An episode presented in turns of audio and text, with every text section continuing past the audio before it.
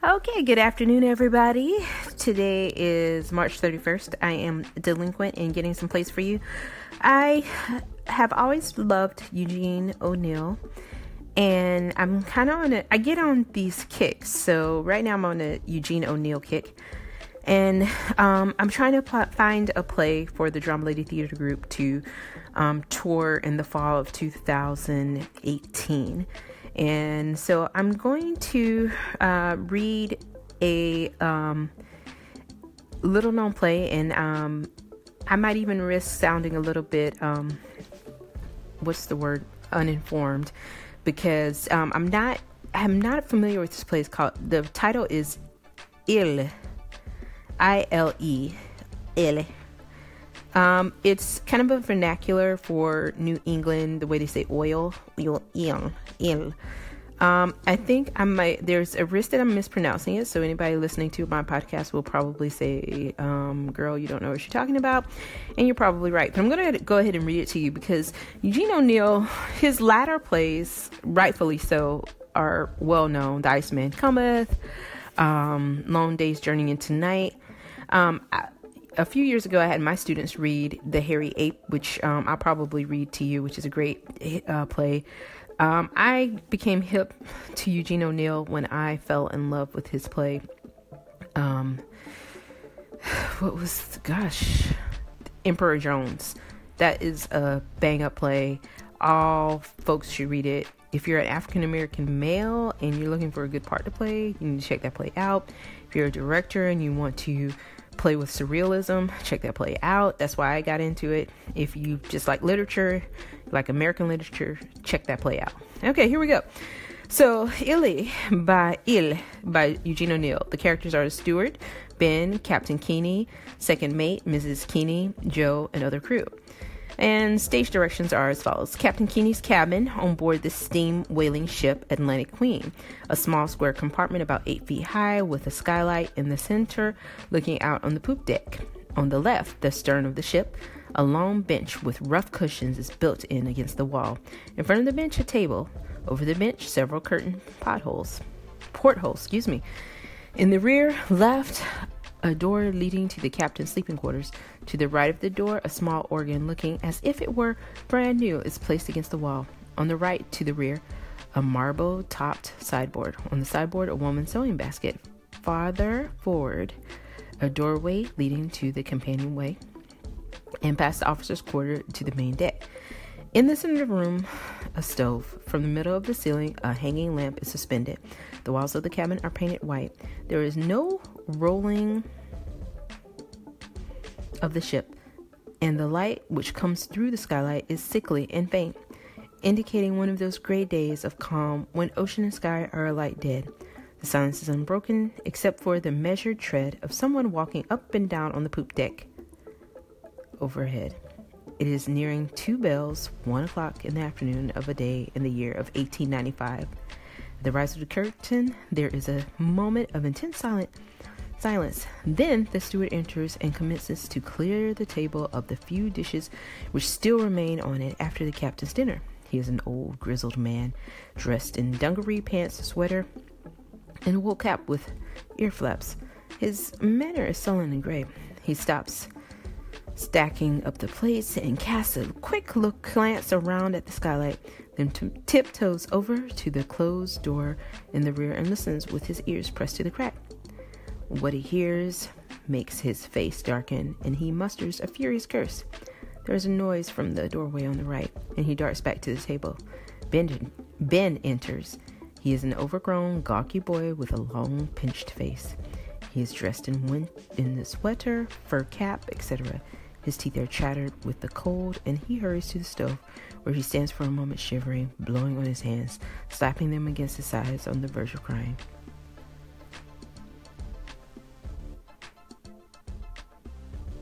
Oh, tis you. What are ye shivering about? Stay by the stove, ye belong, and you'll find no need of chattering. It's co- cold, trying to hold his chattering teeth derisively. Who do you think it were? The old man. None your lip, young gun, or I'll learn ye. Where was it ye've been all of the time? The fo'c's'le? Fo'c's'le? Yes. Let the old man, let the old man see you up forward, monkey shining with the handstand. He'll get a hiding and you'll not forget in a hurry. Oh, he don't see nothing. He just walks up and down like he didn't notice nobody and stares at the ice to the northward. He's always staring at the ice. Ice, ice, ice! Damn him and the damn the ice. Holding us in for nigh on a year, nothing to see but ice stuck in it like a fly in molasses. He'll hear ye. Ah, damn him, and damn the Arctic seas, and damn this sinking whaling ship of his, and damn me for a fool to ever ship on it. He's a hard man, as hard as man has ever sailed the seas. Aye. Two years we all signed up for undone this day, blessed Christ. Two years of this dog's life and no luck in the fishing, and the hands half starved with the food running low, rotten as it is, and not a sign of him turning back for home. Home. I begin to doubt if I ever I'll set foot on again. What is it he thinks he's going to do? Keep us all up here after our time is work it is worked out till the last man of us is starved to death or frozen. We've grub enough hardly to last us out the voyage back if we started now. What are the men going to do about it? Did you hear any talk in the fo'c's'le? They said if he don't put back south for home today, they're going to mutiny. Mutiny, aye, aye. Tis the only thing they can do, and serve him right after the manner he's treated them. It's if they want no better nor dogs. The ice is all broken up to the southward. They're clear water as far as you can see. He ain't got no excuse for not turning back for home, the men says. He won't look no ways but northward, where there's only the ice to see. He don't want to see no clear water. All he thinks on is getting in the isles. If it was our fault he ain't had good luck with the whales, I think the man's mighty nigh loosen his sentences.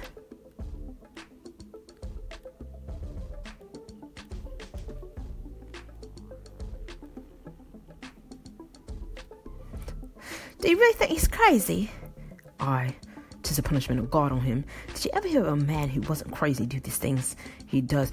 Who but a man that's mad would take his woman and as sweet a woman as ever on a stinking whaling ship to the Arctic seas to be locked in by the rotten ice for nigh on a year and maybe loses her senses forever? For it's sure she'll never be the same again. She's used to be awful nice to me before. She got like she is. Aye, she was good to us all. Twould have been hell on board without her. For he's a hard man, a hard, hard man, a driver if there ever was one. I hope he's satisfied now, driving her on till she's n- near lost her mind. And who could blame her? Tis is, tis a God's wonder we're not ship full of crazed people with the damned ice all the time, and the quiet so thick you're afraid to hear your own voice. She don't ever speak to me no more. Just like that, just looks at me as if she's didn't know me. She don't know no one but him. She talks to him when she does talk, right enough. She does make nothing all day long now but sitting so that she cries to herself without making no noise. I've seen her. I, I could hear her through the door a while back. But she's a crying now. God send his soul to hell for the devil he is. There is a noise of someone coming slowly down the companionway. Stewart hurries to his stacked up dishes. He is no nervous from fright. He looks off the top one, which falls and breaks on the floor. He stands aghast, trembling with dread.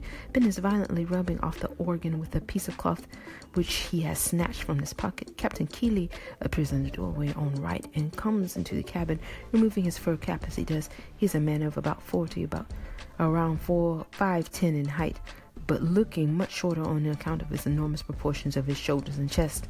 His face is massive and deeply lined with gray blue eyes of a bleak hardness and a tightly clenched, thin lipped mouth.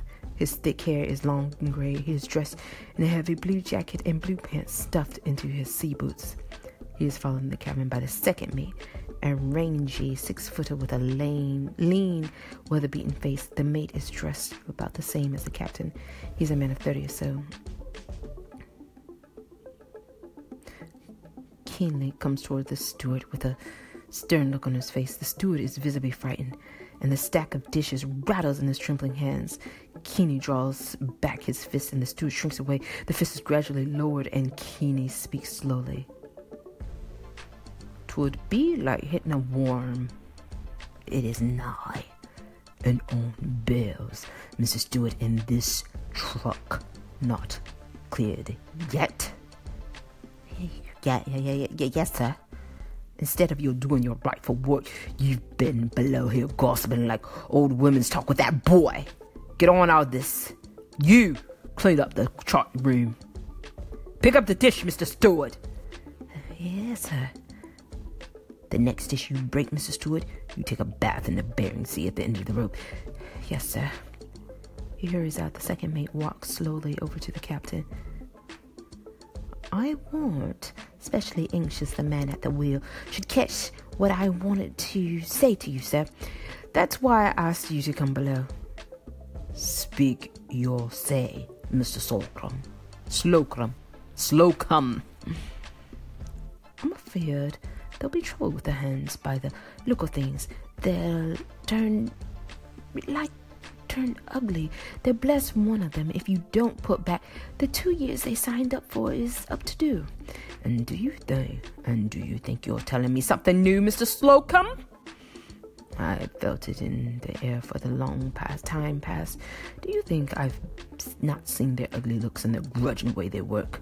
The door in the rear is open and Mrs. Kinney stands in the doorway. She's slight, sweet-faced little woman, primly dressed in black. Her eyes are red from weeping and her face drawn and pale. She takes in the cabin with a frightened glance and stands as if fixed to the spot by some nameless dread, clasping and unclasping her hands nervously. The two men turn and look at her. Well, Annie, David, I. Wait. Yes, sir. Do you want anything, Annie? I thought I'd go up on deck, David, to get a breath of fresh air. It's cold, Annie. You'd best stay below today. There's nothing to look at on the deck but ice. I know. Ice, ice, ice. But there's nothing to see down here but these walls. You can play the organ, Annie. I hate. I hate the organ. It puts me in mind of home. I got it just for you. I know. Ah, water. Clear. What as far as I can see, how good it looks after all these months of ice. Ah, now I must go up on deck and look at it, David. But not today, Annie. Best wait for a day when the sun shines. But the sun never shines in the terrible place. Best not today, Annie. Very well. David. Annie? Yes, David? Me and Mr. Slocum has business to talk about. Ship's business. Very well, David. She goes slowly rear and slowly out to rear and leaves the door three quarters shut behind her. Best not have her own deck if there's going to be any trouble. Yes, sir. And trouble there's going to there's going to be. I feel it in my bones. Got you on? Yes, sir. Not that we'll have to use them. Not if I know their breed of dog, just to frighten them up a bit.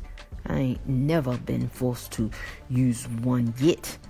In trouble I've got had by land and by sea as long as I can remember, and will have till my dying day, I reckon. Then you ain't going to turn back? Turn back, Mr. Slocum. Did you ever hear me pointing sooth for home without a measly 400 barrel of ale in the hold? No, sir. But the grub's getting low. There's enough to last a long time yet, and they're careful with it. And there's plenty of water. They say it's not fit to eat. What's left? And the two years they signed up for is up today. They may make trouble for you in the courts when we get home. Hell with them. Let them make that what law trouble they can. I don't give a damn about their money. I've got to get the oil. You ain't turning no damn sea lawyer, be you, Mr. Slocum. Not by a hell of a sight, sir. What do the fools want to go home for now? Their share of the 400 barrel wouldn't keep 'em in chewing tobacco. They wants to get back to their folks and things, I suppose. Mm, you want to get back too. Don't lie, Mrs. Slocum. Tis writ plain in your eyes. I hope, Mrs. Slocum, you ain't a going to join the men again, me. That ain't fair, sir, to say such things. I warn't much afeard so that, um, you been with me nine or ten years, and I've ne- learned ye reelin'. No man can say I ain't a good master if I be a hard one. I wasn't thinking of myself, sir, about turning home, I mean. But Mrs. Kinney, sir, seems like she ain't just satisfied up here, ailing like. What with the cold and bad luck on the ice and all? That's my business, Mrs. Slocum. I'll thank you to stay clear course of that. The ice'll break up soon to a north that I could see it starting today. And when it goes and we get some sun and it'll perk up. It ain't the damn money what's keeping up the northern seas, Tom, but I can go back to Homeport with a measly 400 barrel oil. I die first. I never come back home in all my days without a full ship. Ain't that the truth? Yes, sir. But this voyage, you been icebound and and you suppose that any of them would believe that? Any of them skippers I've beaten voyage after voyage? Can't you hear 'em laughing and sneering? Tibbets and Harris and Sims and the rest of them and old, old Homeport making fun of me? Dave Kinney, what boasts he's the best whaling skipper out. Oh, Homeport ho- coming back with a measly 400 barrel of oil. Hell, I got to get the oil. I'll tell you. You could figure out. You could figure on this ice. It's been here so bad before the the 30 year I've been a coming, and now it's breaking up. It's a couple of days. It'll all be gone, and there's a whale here, plenty of 'em. I know there is, and I ain't never gone wrong yet. I got it to get the oil. I got to get it in spite of all hell, and by God, I ain't a going home till I do get it. Don't you be standing there like a gawk harpooner. Speak up. We want the men, sir. They won't send a deputation off to have a word with you. Tell them to go. Tell them to come. I'll see them. Aye, aye, sir. Here it comes. The trouble you spoke of, Mr. Slocum. And they'll make short shift of it. It's better to crush such things at the start than let them make headway. Shall I wake up the first and fourth, sir? We might need their help. No, let them sleep. I'm well able to handle this alone, Mr. Slocum. Well, who's to speak for ye? I be. So you be. Then speak, you say, and be quick of it. Then speak, you say, and be quick of it. The time we signed up for is done today. You're telling me nothing I don't know. You ain't putting for home yet, far as we can see. No, and I ain't going a going till the ship is full of oil. You can't go no further, nor with the ship with the ice afore ye. The ice is breaking up. The grub we're getting low is now is rotten. It's good enough for ye. Better men than ye have eaten worse. We ain't a going to, work no more lest you puts us back for home. You ain't, ain't you? No, and the law court said I'll say we was right. To hell with your law courts. We're all at sea now, and I'm the law on this ship. And every mother's son of you that won't obey orders and irons. And then they are going to mutiny. and take the old hooker home ourselves, ain't we, boys? Hi, hoodie here. As he turns his head to look at the others, Kenny's first shoots out to the side of his jaw. Joe goes down in a heap and lies there. Mrs. Kenny shh, gives a shriek! And hides her face in hands. The men pull out their sheathed knives and start to rush, but stop when they find themselves confronted by the revolvers of Kenny and the mate. Hold still. The men huddle together in a sullen silence. Kenny's voice is full of mockery. You found out it ain't safe to mutiny on the ship, ain't you? And now get forward where you be- where you belong. And he gives Joe's body a contemptuous look. Drag him with you. And remember, the first man of you, if ye I see you shucking, I'll shoot dead as sure as there's a sea under us, and you can tell the rest the same. Get forward now, quick. The men leave in a cowed silence, carrying Joe with him. Kenny turns to the mate and, with a short laugh, puts his revolver back in his pocket. Best get up on deck, Mrs. Slocum, and see if they don't try none of their skulking tricks. They'll have to keep an eye peeled from now. We'll have to keep an eye peeled from now on. I know 'em. Yes, sir. He goes out right. Kinley hears his wife hysterical weeping and turns around in surprise, then walks slowly toward her side, putting an arm around her shoulder with gruffness. There, there, Annie. Don't be afeard. It's all past and gone. Shrinking from him. Oh, I can't bear it. I can't bear it any longer. Can't bear what, Annie?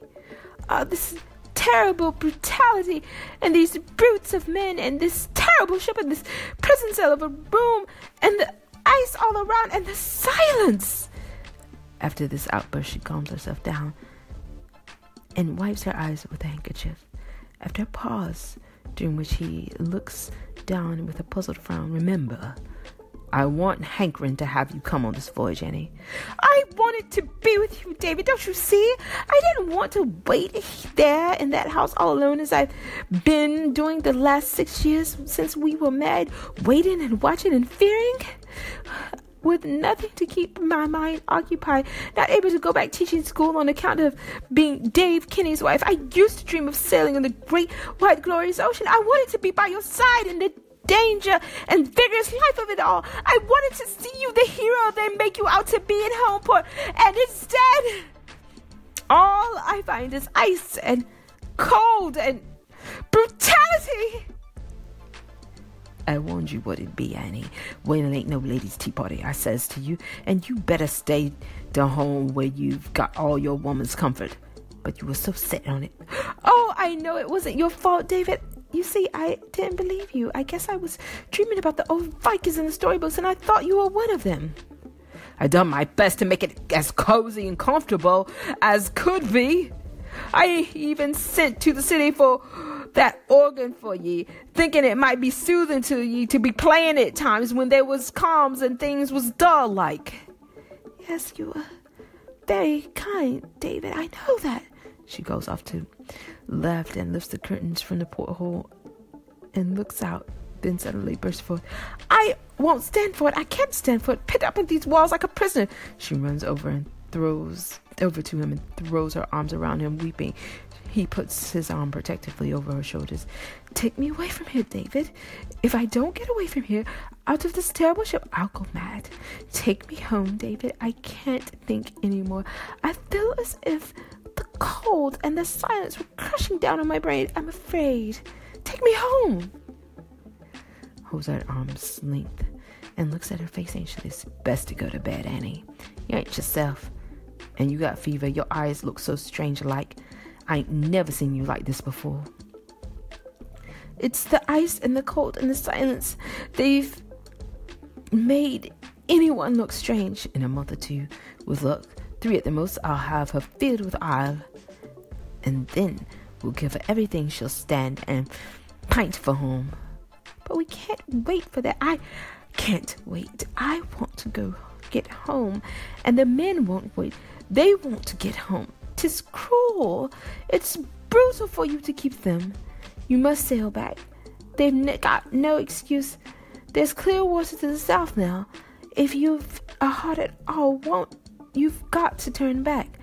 I can't, Annie. Why can't you? a woman couldn't rightly understand my reason. Because it's a stupid, stubborn reason?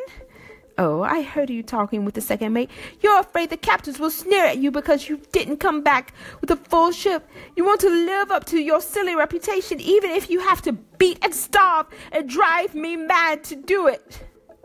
It ain't that, Annie. Them skippers would never dare sneer to my face. It ain't so much that anyone would say, but he hesitates, struggling to express his meaning. You see, I've always done it since my first voyage as a skipper. I've always come back with a full ship, and it, it don't seem right to somehow. I've been always first whaling skipper out on home port, and uh, don't you see my meaning, Annie? He glances at her. She's looking at him, but staring dully in front of her, not hearing a single word. Annie! She comes to herself with a start. Best turn in. Annie, there's a good woman. You ain't well. Mrs. Kinney resisting her attempts to guide her to the door and rear. David, won't you please turn back? I can't, Annie. Not yet a while. You don't see me meaning. I got to get with the aisle. It'd be different if you needed the money, but you don't. You've got more than plenty. It ain't the money I'm thinking of. Do you think I'm as mean as that? No, I don't. No, I can't understand. Oh, I want to go home in the old house once more and see my kitchen again and hear a woman's voice talking to me and be able to talk to her. Two years. It seems so long ago. So if I'd been dead and could never go back. Worried by her strange tone and the faraway looking eyes. Best to go to bed, Annie. You ain't well. Not appearing to him, to hear Mrs. Kinney I used to be lonely when you were away. I used to think a Homeport was a stupid, monotonous place. Then I used to go down on the beach, especially when it was windy and the breakers were rolling in, and I dream of the fine, free life you must be leading. she gives half a laugh and a sob. I used to love the sea then. she pauses and continues with slow intensity. But now, I don't ever want to see the sea again. Tis no fit place for a woman, that's sure. I was a fool to bring ye. After a pause, passing her hand over her eyes with a gesture of pathetic weariness, Mrs. Kinney, how long would it take you us to reach home if we started now? About two months, I reckon, Annie, with fair luck. That would be August. The latter part of August, wouldn't it? It was on the 25th of August we were married, David, wasn't it? Trying to conceal the fact that her memories have moved him gruffly. Don't you remember? Mrs. Kinney vaguely again passes her hand over her eyes. My memory is leaving me up here in the ice. It has been so long.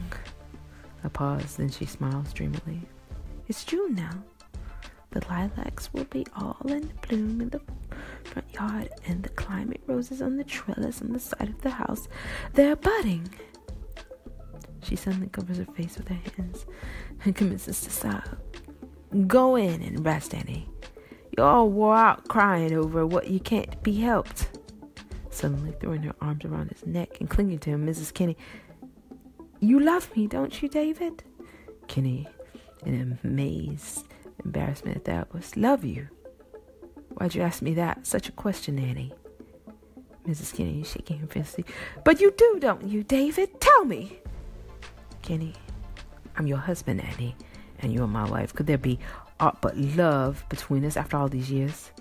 Mrs. Kinney shaking him again, still more fiercely. Then you do love me. Say it. Kinney, I do, Annie. Mrs. Kinney gives a sigh of relief, her hands dropped to her sides. Kinney regards her anxiously. She passes her hand across her eyes and murmurs half to herself, I sometimes think if we could only have had a child. Kinney turns away from her. Deeply moved, she grabs his arm and turns him around to face her intensely. And I've always been a good wife to you, haven't I, David? His voice betraying his emotion, Kenny says, No man ever had a better Annie. I've never asked you for much from you, have I? David, have I? You know you could have all I got the power to give, Annie. Then do this. This once for my sake. For God's sake. Take me home. It's killing me, this life, this brutality and cold and horror of it. I'm going mad. I can't feel the threat in the air. I can hear the silence threatening me day after gray day and every day at the same. I can't bear it. I'll go mad. I know I will. Take me home, David, if you love me as you say. I'm afraid. For the love of God, take me home. She throws her arms around him, weeping against his shoulder. His face betrays the tremendous struggle going on within him. He holds her out at arm's length, his expression softening. For a moment, his shoulders sag. His, he becomes old. His iron spirit weakens as he looks at her tear stained face. Dragging out the words with an effort, Mr. Keeney. I'll do it, Annie, for your sake. Uh, if you say it's needful for you. With wild joy kissing, God bless you for that, David. He turns away from her silently and walks toward the companionway. Just at that moment, there's a clatter of footsteps on the stairs, and the second mate enters the cabin. The ice is a breaking up to the north, sir. There's a clear passage from the floe, and the clear water beyond. The lookout says.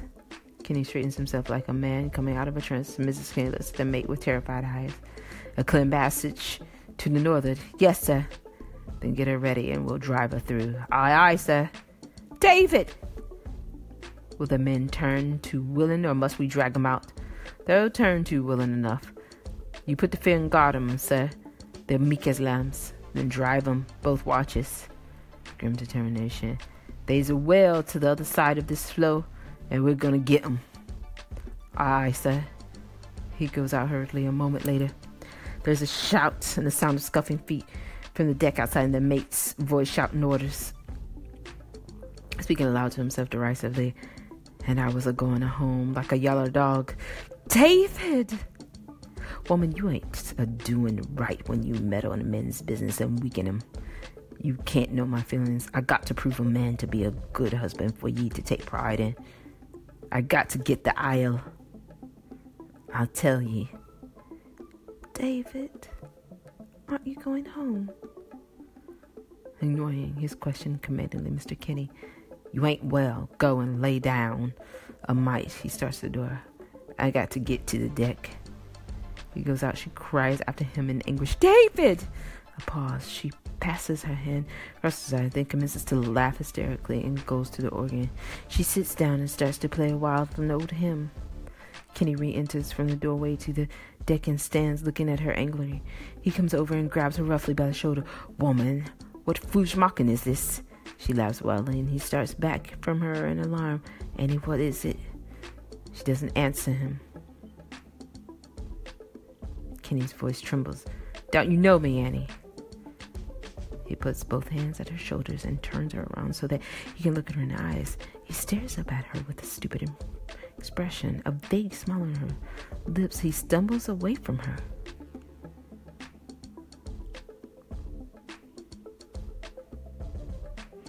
She commences softly to play the organ, swallowing hard in a hoarse whisper as if he had difficulty speaking. Mr. Keeney says, You said you was going mad. God. A long wail is heard from the deck above. A blow! A moment later, the mate's face appears from the skylight. He cannot see Mrs. Keeney. Well, sir, a whole school of 'em off the starboard quarter, about five miles, big ones. Are you lowering the boats? Yes, sir. I'm a coming with ye. Aye, aye, sir. You'll get the ile now, right enough, sir. Turns to Annie. Did you hear him? I'll get the ile. She doesn't answer or seem to know who he is. Gives a hard laugh, which is almost a groan. I know you're a fool of me, Annie. You ain't out your mind. Be you? I'll get the ile right now, right enough, just to little while longer, Annie. Then we'll turn onward. I can't turn back now. You see what? You see that, don't you? I've got to get the ile. Answer me! Ain't mad, be you? She keeps on playing the organ, but makes no reply. The mate's face appears again through the skylight. Already, sir. Keeney turns his back on his wife and strides to the doorway where he stands for a moment and looks back at her in anguish, fighting to control his feelings. Come, sir. Come in, sir. I. He turns abruptly and goes out. Mrs. Keeney does not appear to notice his departure. Her whole attention seems centered in the organ. She sits with eyes closed, her body swaying a little from side to side to the rhythm of the hymn. Her fingers move faster and faster, and she is playing wildly and discordantly as the curtain falls. Of play. So that's a little 20 minute play called Ile.